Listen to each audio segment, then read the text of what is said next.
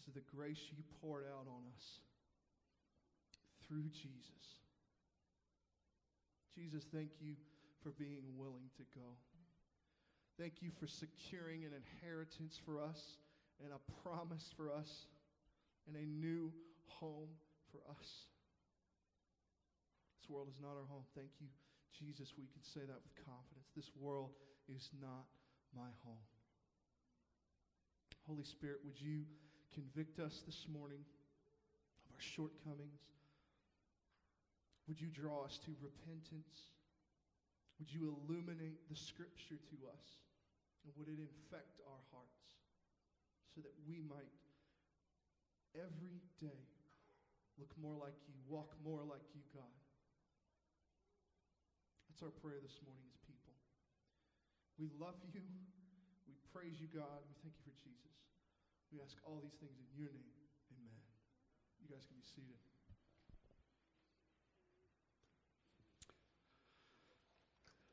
Children, kindergarten through fifth grade, can go to Children's Church out the back door to my left, your right.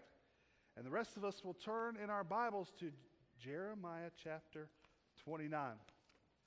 So, children, tw- kindergarten through fifth grade. Man, I cannot wait to jump into the book of Daniel. We're going to be doing a book uh, series beginning today and uh, learning about Daniel, and we're talking about thriving in Babylon. Uh, the topic that we're going to be looking at for the next couple of months, we're going to be looking at. Uh, we understand that we live in a culture that is falling away from God.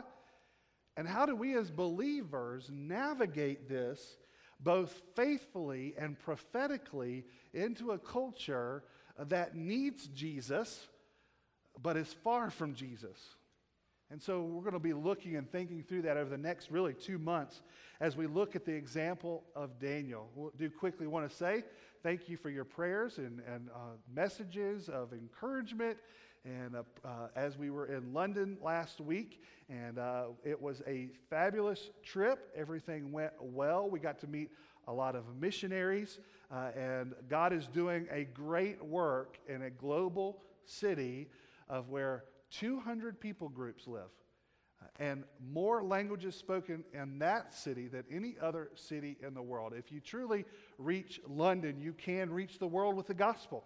And uh, God is just beginning to put things in order there. And uh, I want to tell you more about that, but just I wanted to say thank you for the prayers. And we were certainly glad to be home, be back with our church family. Uh, I was grateful to put my arms around Franklin again after being a week o- away, and so um, we're thankful for those prayers and safe travel. Let's think through this, and being in that city actually helped me th- think through the book of Daniel even better because as we think of a city, we think of the culture, we think of which we live, we are thinking about just as Daniel was exiled to Babylon to a city and a culture that did not know God, did not worship God, had nothing to do with God. How do we not just live in this culture, but how do we thrive in it? So, beginning in Jeremiah chapter 29 and verse 1, I want us to read. Uh, hopefully, you can follow along in your copy of God's Word, and if not, uh, we have it on the screen that you can follow along there. This is the text of the letter that Jeremiah the prophet sent from Jerusalem to the rest of the elders of the exiles, the priests and the prophets, and all the people Nebuchadnezzar had deported from Jerusalem to Babylon. This was after King Jehoiakim, the uh, queen mother, the court officials, the officials of Judah and Jerusalem, the craftsmen, the metalsmiths had left Jerusalem. The letter was sent by Elasah, son of Shaphan, and Gemara, uh, excuse me, Gemariah, son of Hilkiah, and Zedekiah, king of Judah, had sent to Babylon to Nebuchadnezzar, king of Babylon. The letter stated, This is what the Lord of hosts, the God of Israel, says to the exiles I deported from Jerusalem to Babylon Build houses and live in them, plant gardens and eat their produce Take wives and have sons and daughters. Take wives for your sons and give your daughters to men in marriage so that they might bear sons and daughters. Multiply there, do not decrease. Seek the welfare of the city I have deported you to. Pray for, on to the Lord on its behalf, and when it has prosperity, you will prosper. For this is what the Lord of hosts, the God of Israel, says Don't let your prophets who are among you and your diviners deceive you, and don't listen to the uh, dreams you elicit from them. For they are prophesying falsely to you in my name. I have not sent them. This is the Lord's declaration. For this is what the Lord says When 70 years for Babylon are complete, I will attend to you and will confirm my promise concerning you to restore you in this place. For I know the plans I have for you. This is the Lord's declaration plans for your welfare, not for your disaster, to give you a hope and a future. You will call to me and come and pray to me, and I will listen to you. And you will seek me and find me and search for me with all your heart. I will be found by you, this is the Lord's declaration, and I will restore your fortunes and gather you from all the nations and places where I banished you. This is the Lord's declaration. I will restore you to the place I have deported you from. Let us pray. God, I pray this morning as we have read your word that you would seek in our hearts a heart that is for the people of our culture, of our city, and of this place. May we be your people, kingdom citizens that live on this earth for your glory and to tell those who are lost about your Son, Jesus Christ. We pray this in Jesus' name. Amen. Well, last week I felt fairly comfortable in the city of London, was always felt safe, always felt like that it was easy to fit in. Uh, but from time to time there was moments that I was reminded that there were things that were familiar but that was in a land that I didn't quite know how to do. You know, for example, immediately was reminded uh, when the Uber picked us up from the airport to take us to, the, to our hotel.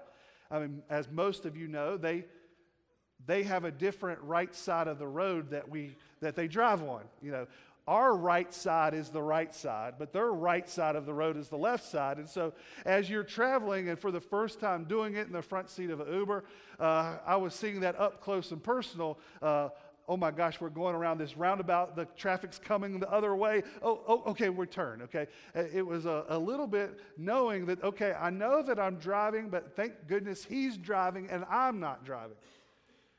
There was other things too. When I ordered a, a burger with chips, I thought I was going to get some Lay's potato chips, and no, that's not what I got. I got a burger with fries. And that was fine with me, but they call fries chips. And so there was a, a difference there. There was an understanding that there was something that was familiar, but that, that there was something that I didn't quite know the ropes just yet. You know, it's kind of the same feeling. Uh, maybe you've had it, some of you who are older, that would say that you've left and moved away and then come back to your family's, your parents' house. You know, maybe they've changed your room up. Maybe they've painted the room. Maybe they've change the furniture around and you say, you know, this is my room, but I know it's something familiar about it, but there's just not quite something right about it. Well, you know, this is, I think, how Christians feel when we live in our culture today. We know that things, we belong, and we know that God has placed us here, but the world and culture is so, so different and so against God and so different that we don't really quite know how we're supposed to fit in. You know, it said that actually statistics tell us that in the 50s, almost exactly 50% of Americans attended church regularly. So you could say that, you know, uh, every other person you met was probably attending a church somewhere. But the most recent statistics tell us that today, only about 20% of people attend church regularly. That's, that's a stark difference. I mean, that's like every 10 people you meet, you're only going to run into two people that attend church somewhere. The, the culture is changing rapidly. It's almost as if the culture is changing, in, as Christians feel, uh, so rapidly. It's like we're running up a uh, running up a going down escalator. you know, we're fighting hard to kind of stick with it and stay ahead, but the culture is kind of moving quicker pace than we can keep up. I mean, just for example, eight and a half years ago, both Democratic candidates for their party's nomination, Hillary and Obama, both ran arguing for defending the traditional view of marriage of one man and one woman. How different eight and a half years make. Uh, the culture is moving quickly, and Christians seem to not know how to engage friends and family on important issues, let alone feeling comfortable to talk about spiritual matters and evangelize.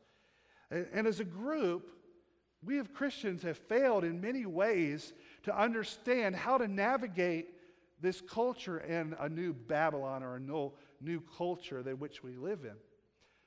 We err in two different ways most of the time. We err in either assimilation or tribalism. We assimilate into the culture very readily. What is assimilation? Well, assimilation is just taking on the values of the world, the morals of the world that are so identical that there is no difference between the Christian world and the secular world. And here's the problem. Let me, I want you to hear this. When you seek to assimilate into the world, the attitude that has taken root in your heart is that you value your comfort over the well being of the city that you're in. Let me say that again. When you assimilate, what has taken root in your heart is that you value your own comfort rather than the well being of the city that you're in. You see, you want to take the benefits of the city rather than engage the city in important spiritual matters. And so when you assimilate, you're saying, I'm not going to upset the apple cart. I'm not going to talk to my neighbors or friends or family about anything that could be uh, misconstrued as, uh, as um, something that could offend someone, even though I know that they are dark and lost and without God, I would rather keep quiet and fit in than engage. The second way that we err is this is that we tribalize. In other words, that we get within our own group and we stay within our own group, the thing, the comfort, the comforting group that we feel is good. And sometimes we Christians do a really good job of that. We'll say, we're holy, we're good, we'll stick together, forget those people who differ from us. Uh, we just let the world do its own thing and we'll do our thing. But here's the attitude that has taken root that is wrong in that way of thinking. The attitude that has gone into your, rooted into your heart is this I love my tribe more than the needs of the people of the city. I, rub, I love my people, people who are like me, who think like me, act like me, uh, look like me, and sometimes uh, dress like me, worship like me. I love them more than I love the people that God has placed us in. We don't have conversations, we don't build friendships with other people, or we don't speak into the culture to people who are different than us because it's just too messy. Yeah, I'll have arguments. Yes, I'll do protests. I'll post Instagram memes that state my opinion or a scripture that's supposed to, to put pressure on someone else because they differ than me. But I won't engage the heart of my friend who is lost. Brothers and sisters, both errors, assimilation and tribalism, go against the gospel. Because the gospel is that despite our sin and while we were sinners, Christ came for us. He lived among us, He served us, and He died for us. You know, this is the example in which I believe Daniel exhibits in his life. In the next couple of weeks, we're going to learn how Daniel lived a gospel centered life where he lived for the glory of God, for the people of his city, so that they might come to worship God. Now, Daniel was placed into exile in Babylon. And just a quick thing because we're going to need to know this going forward.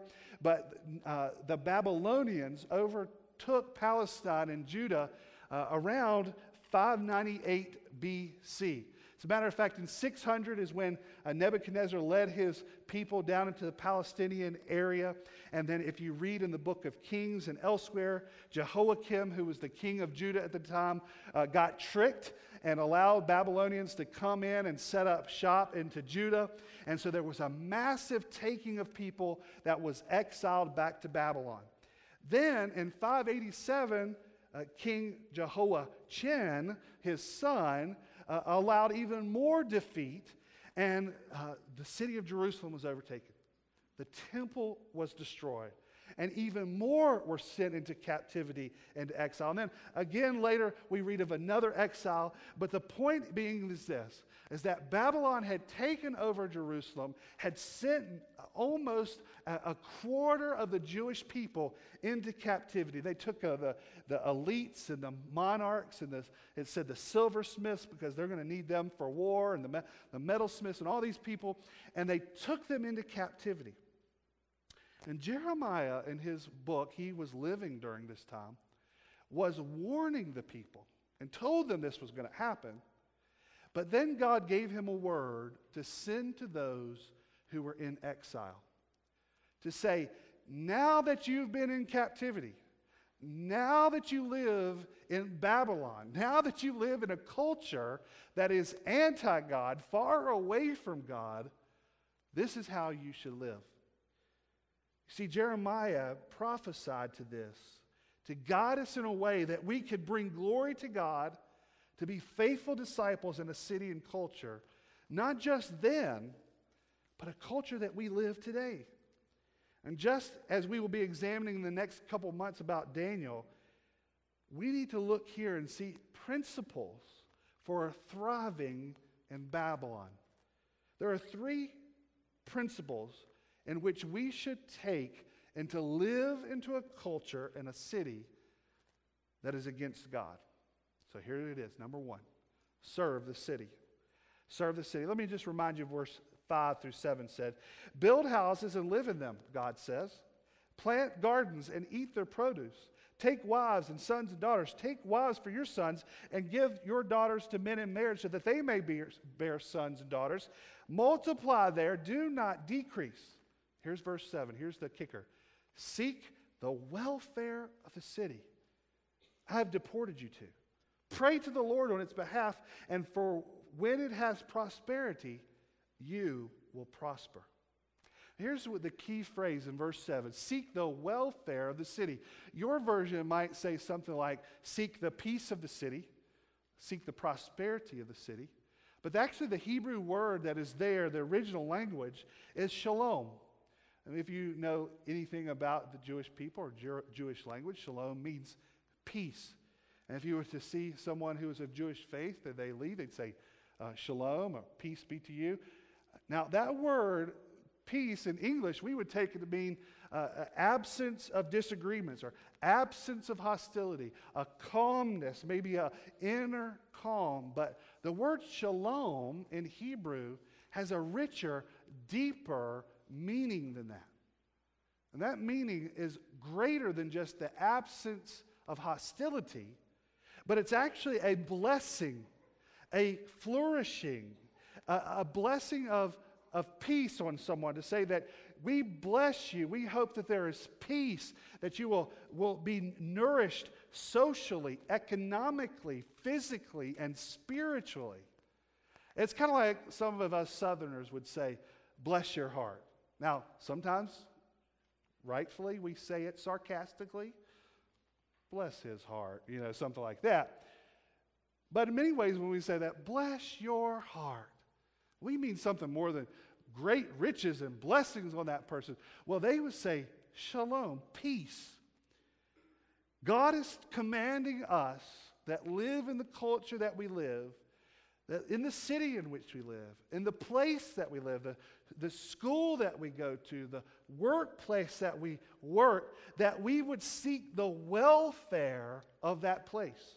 That we would not just instead seek it for our own good and therefore assimilate, we, and not just for our people and therefore tribalize, but instead that God says, I want you to use your uniqueness as the person I've created you as, but also your uniqueness as someone who has founded hope and grace and mercy in my name, that you can be a peace and a blessing to that place.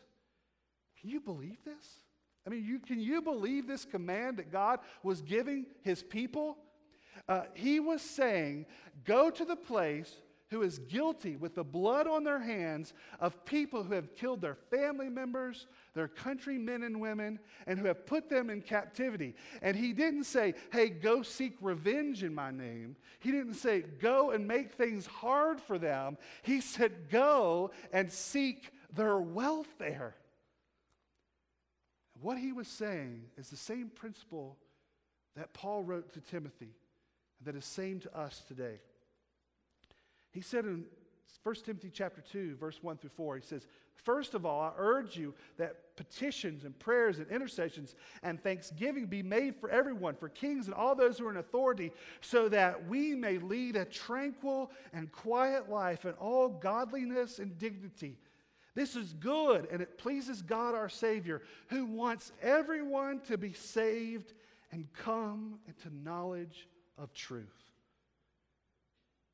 What Paul, what Paul is saying and what Jeremiah said is that if you are a child of God, if you are the people of God, if you know God, you are there to serve the people on his behalf.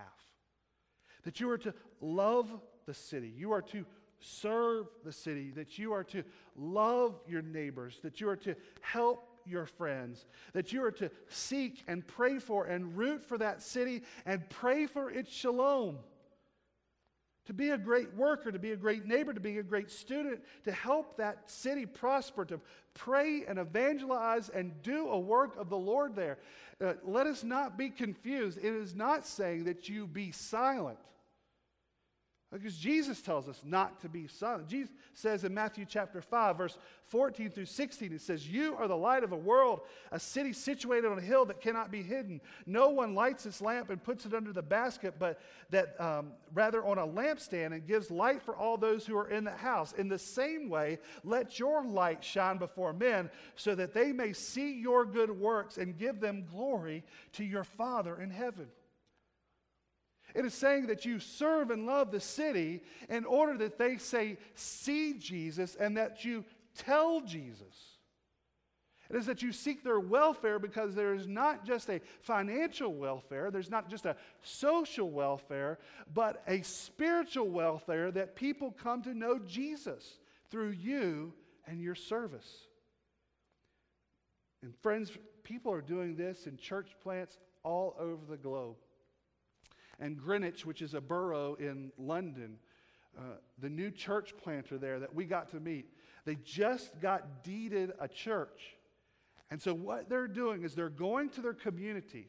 And on February 8th, it's something we can pray about. They're going to their community. They're having a community meeting. And this is what their first question is How can we serve you, the community? What can we do with this building to help you? Do we need to turn it into a, an office building that helps this community, that entrepreneurs can come and work here, and then the Christians can then come and build relationships and tell them about Jesus? Uh, is it uh, that this place needs to be a, a, place they actually, many of the churches do this uh, thing for mothers as they go and actually walk their kids to school and drop off, that these mothers actually go for tea and for fellowship, and, and it's kind of a community center. Do you need that in this neighborhood that we can come here and then the Christians can come here and, and befriend you? And that's they're not telling them that part. Uh, you know, that the Christians come in and befriend you and get to know you and share the gospel with you. But the first question that they have is, How can we serve you? In Salt Lake City, our church planter there, Brian, is doing great things to serve the city. He is prayer walking areas where there is great drug use and prostitution in s- certain parts of the city. And you know what's happening to those streets? the drugs and prostitution are leaving. Because why? These Christians keep coming up and praying, and I don't want to be praying while I'm doing a drug, you know, a drug, drug exchange here. And so they're moving off these streets. They are impacting the city by serving the city. And even here in Hebron, God has given us a great opportunity to serve a campus across the street where there are administrators and teachers and students who need Jesus who need love, who, who maybe have moved in from a different part of the world or different part of the country or a different part of the, uh, the nation, who are, are as dark and distant from God, and they need someone to say, Hey, I'm here for you. How can I help you as you impact the next generation in education? How can we serve and love you? Brothers and sisters, for us, we cannot impact the city by assimilating or being in a tribe. We must serve our city. How are you doing that? How are you serving others around you? How are you intently loving them despite their differences, despite where they are spiritually, despite how they talk or what they do? How are you serving them? Number two, the principle that we see is that we need to trust God's plan. Verse 8, it says, for this is what the Lord of hosts, the God of Israel, says Don't let your prophets who are among you and your diviners deceive you, and don't listen to the dreams you elicit from them, for they are prophesying falsely to you in my name. I have not sent them. This is the Lord's declaration. For this is what the Lord says When 70 years of Babylon are complete, I will attend to you, and I will confirm my promise concerning you to restore you to this place. For I know the plans I have for you. This is the Lord's declaration plans for your welfare, not for your disaster, to give you future and a hope. Now, here's what God is saying here God warns the people that there are diviners who are preaching a false word. What were they saying? They said, Hey, don't you worry. Tomorrow, God's going to wipe out, wipe out Nebuchadnezzar, and God's going to release us tomorrow. So eat, drink, and be merry, and do whatever you want to do. Don't worry about the culture around you because God's going to come in and save you. And just worry about yourself because God's going to take care of us. And God's saying, uh, No, that's not what I'm saying. Kind of reminds me of many of the prosperity gospel preachers that we hear and see all the time that are saying, uh, This is your best life now. I hope it's not, because there's one better in the future. But these diviners were saying, hey, don't worry about this. This is your best life. Don't worry about this. Just go ahead because God's going to come and overthrow the government. Or some of them say, hey, we're supposed to rise up and we're supposed to defeat Nebuchadnezzar. And all these people were, were you know, murmuring and trying to get their own group together. And God was saying, don't listen to them, listen to me. I have a plan for you. It's 70 years long, but I got a plan for you.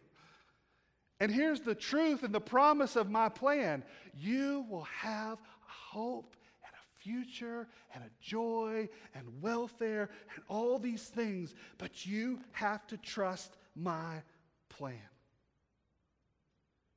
Friends, this is a lot more than verse 11 is widely put on bumper stickers and coffee cups, but there is a greater joy than just an encouragement that you need to know that God has a plan for you. This is a deeper promise and a reminder that God has a plan and is sovereign over history for His glory and for His people.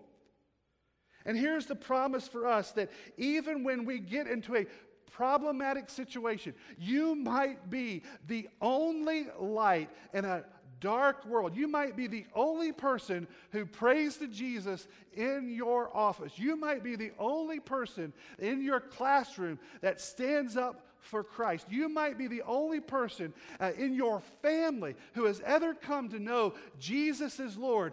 But what I would say to you is don't be discouraged because God has a plan for you.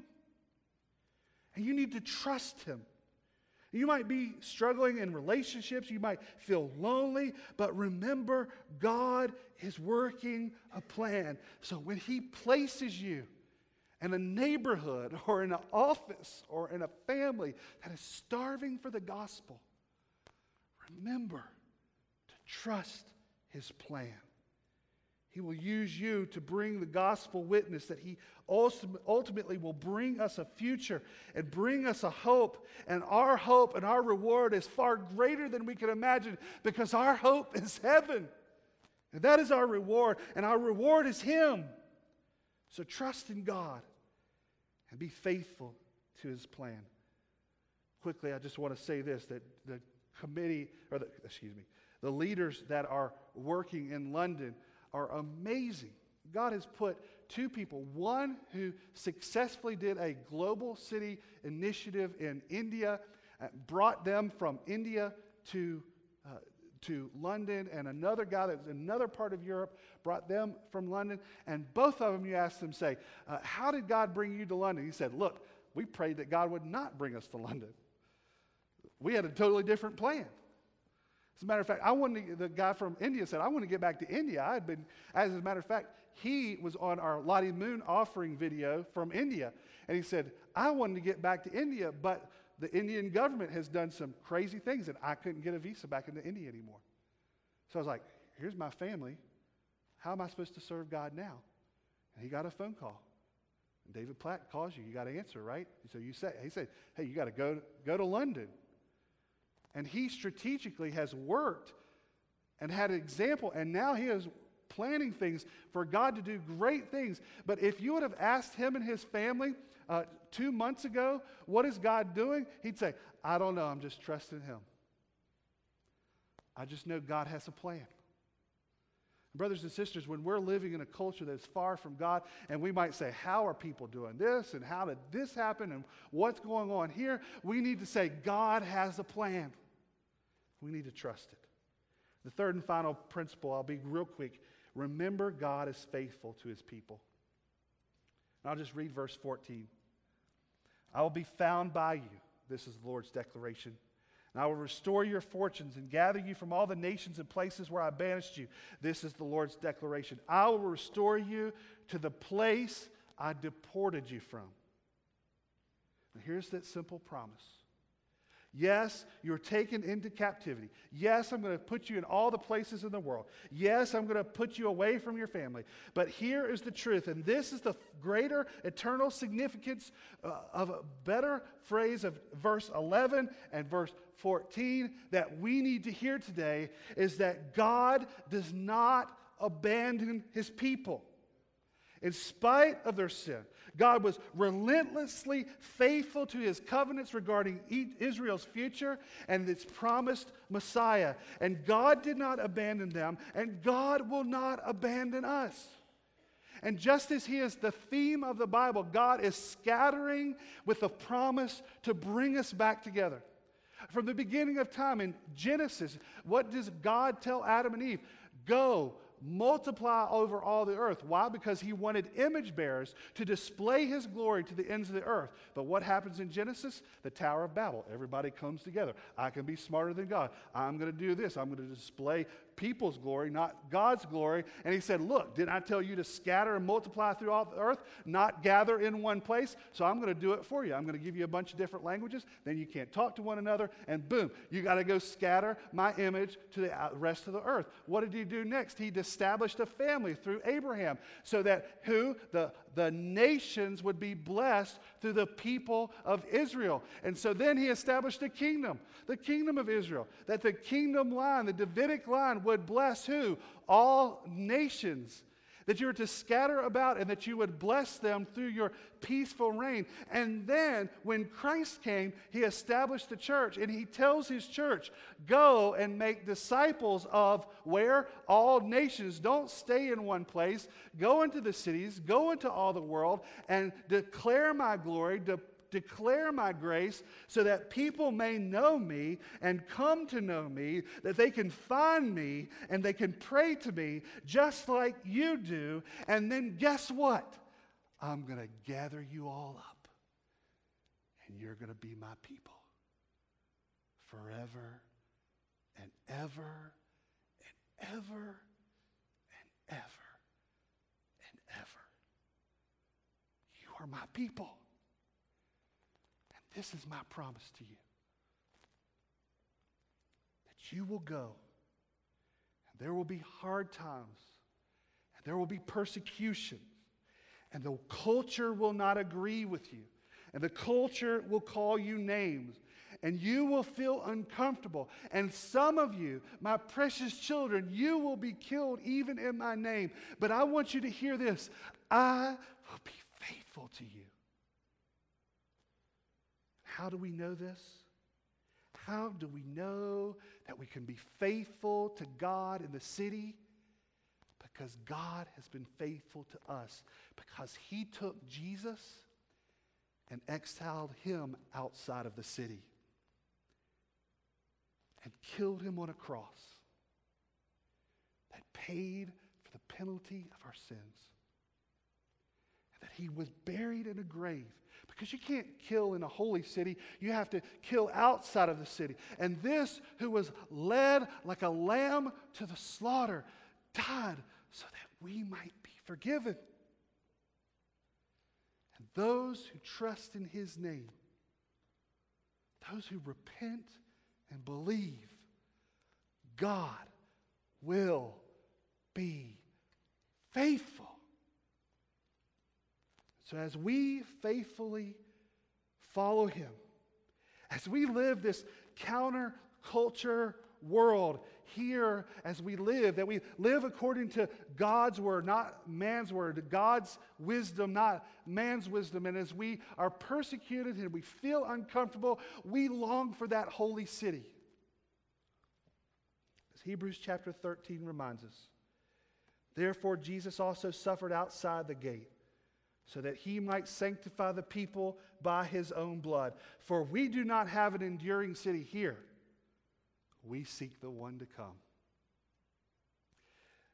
Rodney Stark wrote a book uh, called uh, The Rise of Christianity, and he is a socialist historian, and he took to see how that Christianity went from this group of 12, this outcast of the Jewish people, to taking over the Western world. How did this happen? Well, through historical evidence, he points out that it was mainly the first couple of centuries in, in the Roman Empire that there were plagues that hit these cities. And you could read about them. And, and these plagues, this is what was written about them. They said the doctors were incapable of treating the disease. People were afraid to visit anyone. Thousands of people were dead. Nobody were able to look after them. Bodies of the dead were just heaped on top of each other. Half dead creatures were staggering in the streets. These are actual historical accounts. People became indifferent to the rule of morality. Many people pushed sufferers away. People left even their own family members hoping to avert contagion. So, what happened? Christians moved into the city and they cared for them. They put themselves at risk and they served them and loved them. And Rodney Stark, as just only kind of a historian would write in just kind of a throwaway line. He said, And the pagan survivors faced greatly increased odds of conversion after they recovered. I wonder why. Because when they woke up and when they were healthy, they said, Why are you Christians here? Well, you didn't assimilate. You're not here for yourself because if you were just here for riches and money, you would just be getting the plague. You're not, we're not giving you anything in return. And it was certainly not for tribalism, because if you're going to come in here, we could wipe out people from the face of the earth with this plague. So you didn't come for either one of these. Why are you here? The Christians said, We're not here for anything. We're not afraid of death. We're not, we don't need to get ahead. We don't, we don't even need to live. We're just here for you. You see, we don't live by the principle, your life is to benefit me. No. Our principle is my life for your life. And that resonated a gospel longing in their hearts. Because the same Savior who gave his life for us instructs us to give our lives for others. As a result, the Christian gospel captured the imagination by 300 AD. Most of the cities in the Roman Empire were Christian. And they didn't do it by protest. They didn't do it by overthrowing kings. They didn't do it by voting the person in because it was an empire, you know. So they didn't do that by some social way of persecution. They did it by loving and serving others. So, how do we live in Babylon? Well, we serve and love our culture. We love people, we meet them where they are, and we tell them about the Jesus who loves them so. They didn't get power by trying to get power, they got influence through absolute service. Brothers and sisters, how will you serve people in our culture? How might they be held captive by the same gospel that holds our heart? Maybe today that you need a new life in Christ. Maybe today you know that you're far from God and that you long for a relationship with Him. One who said, It's not your life for my life, it's mine for you. I pray today that you would find Jesus and truth of the gospel, that you would be changed forever. And for His people here in Hebron and all over the earth, that we would live for His glory by living for the other and their good. Let's pray.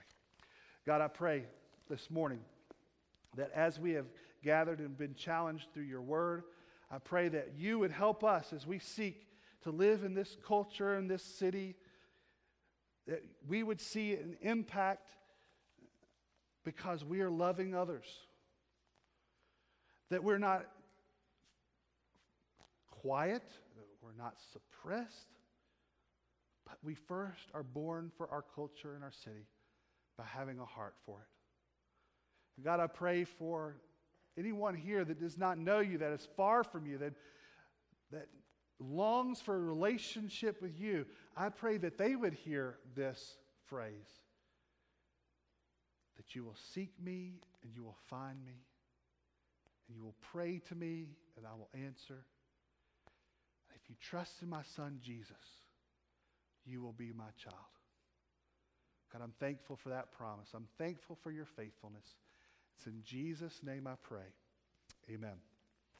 If you would like to know more about salvation or coming to Christ, I, I, will be here. I'll turn my microphone off. No one will hear me. I'd love to talk to you about that.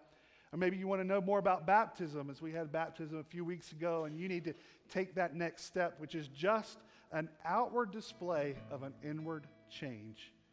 If you would like to know more about baptism, we could talk about that.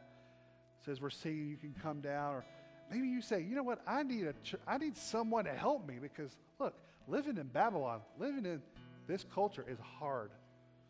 I need someone to help me. Well, God's given you a church, and there's churches everywhere, but I'd hope you come to Hebron Baptist because we want to encourage you, pray for you, Make sure you're not doing a work alone. Um, equip you and help us as we seek to serve the city and give them Jesus. So I'd love to welcome you as part of our church family today. So come forward and start your membership process. Or if you just need some prayer, I'd love to talk to you about that as well. But what we're going to do is we're going to stand and sing. And as everyone's singing, if you need to come and move, we encourage you to do so. Behold the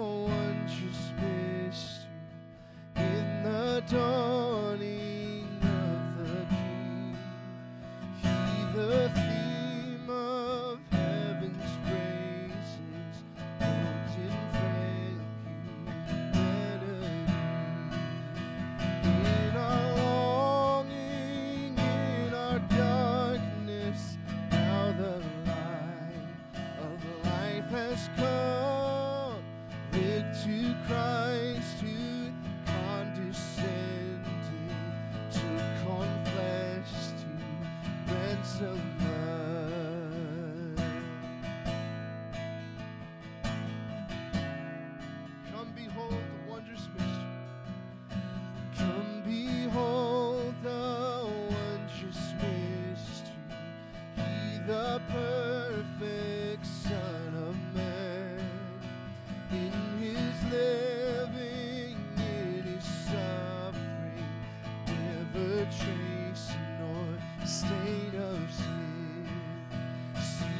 a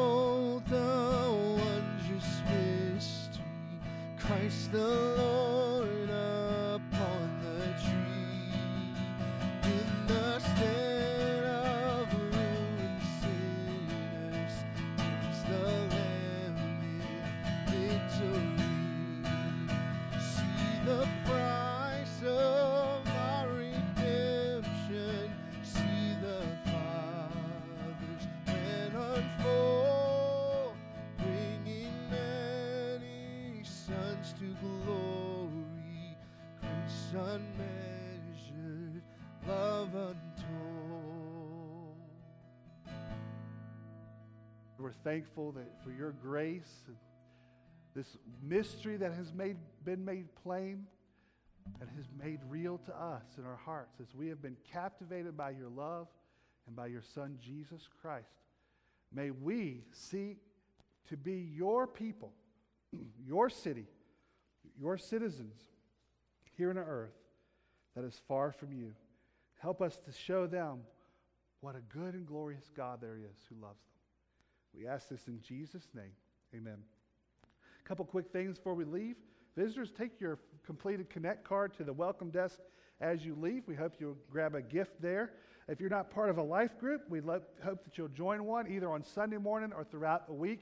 If you'd like to join Sarah or us, come see us after this. Wednesdays, 545 dinner, 630 Awana Youth and Bible Study. And make sure you pick up baby bottles or return them next Sunday. Brother Jared, hey Jared,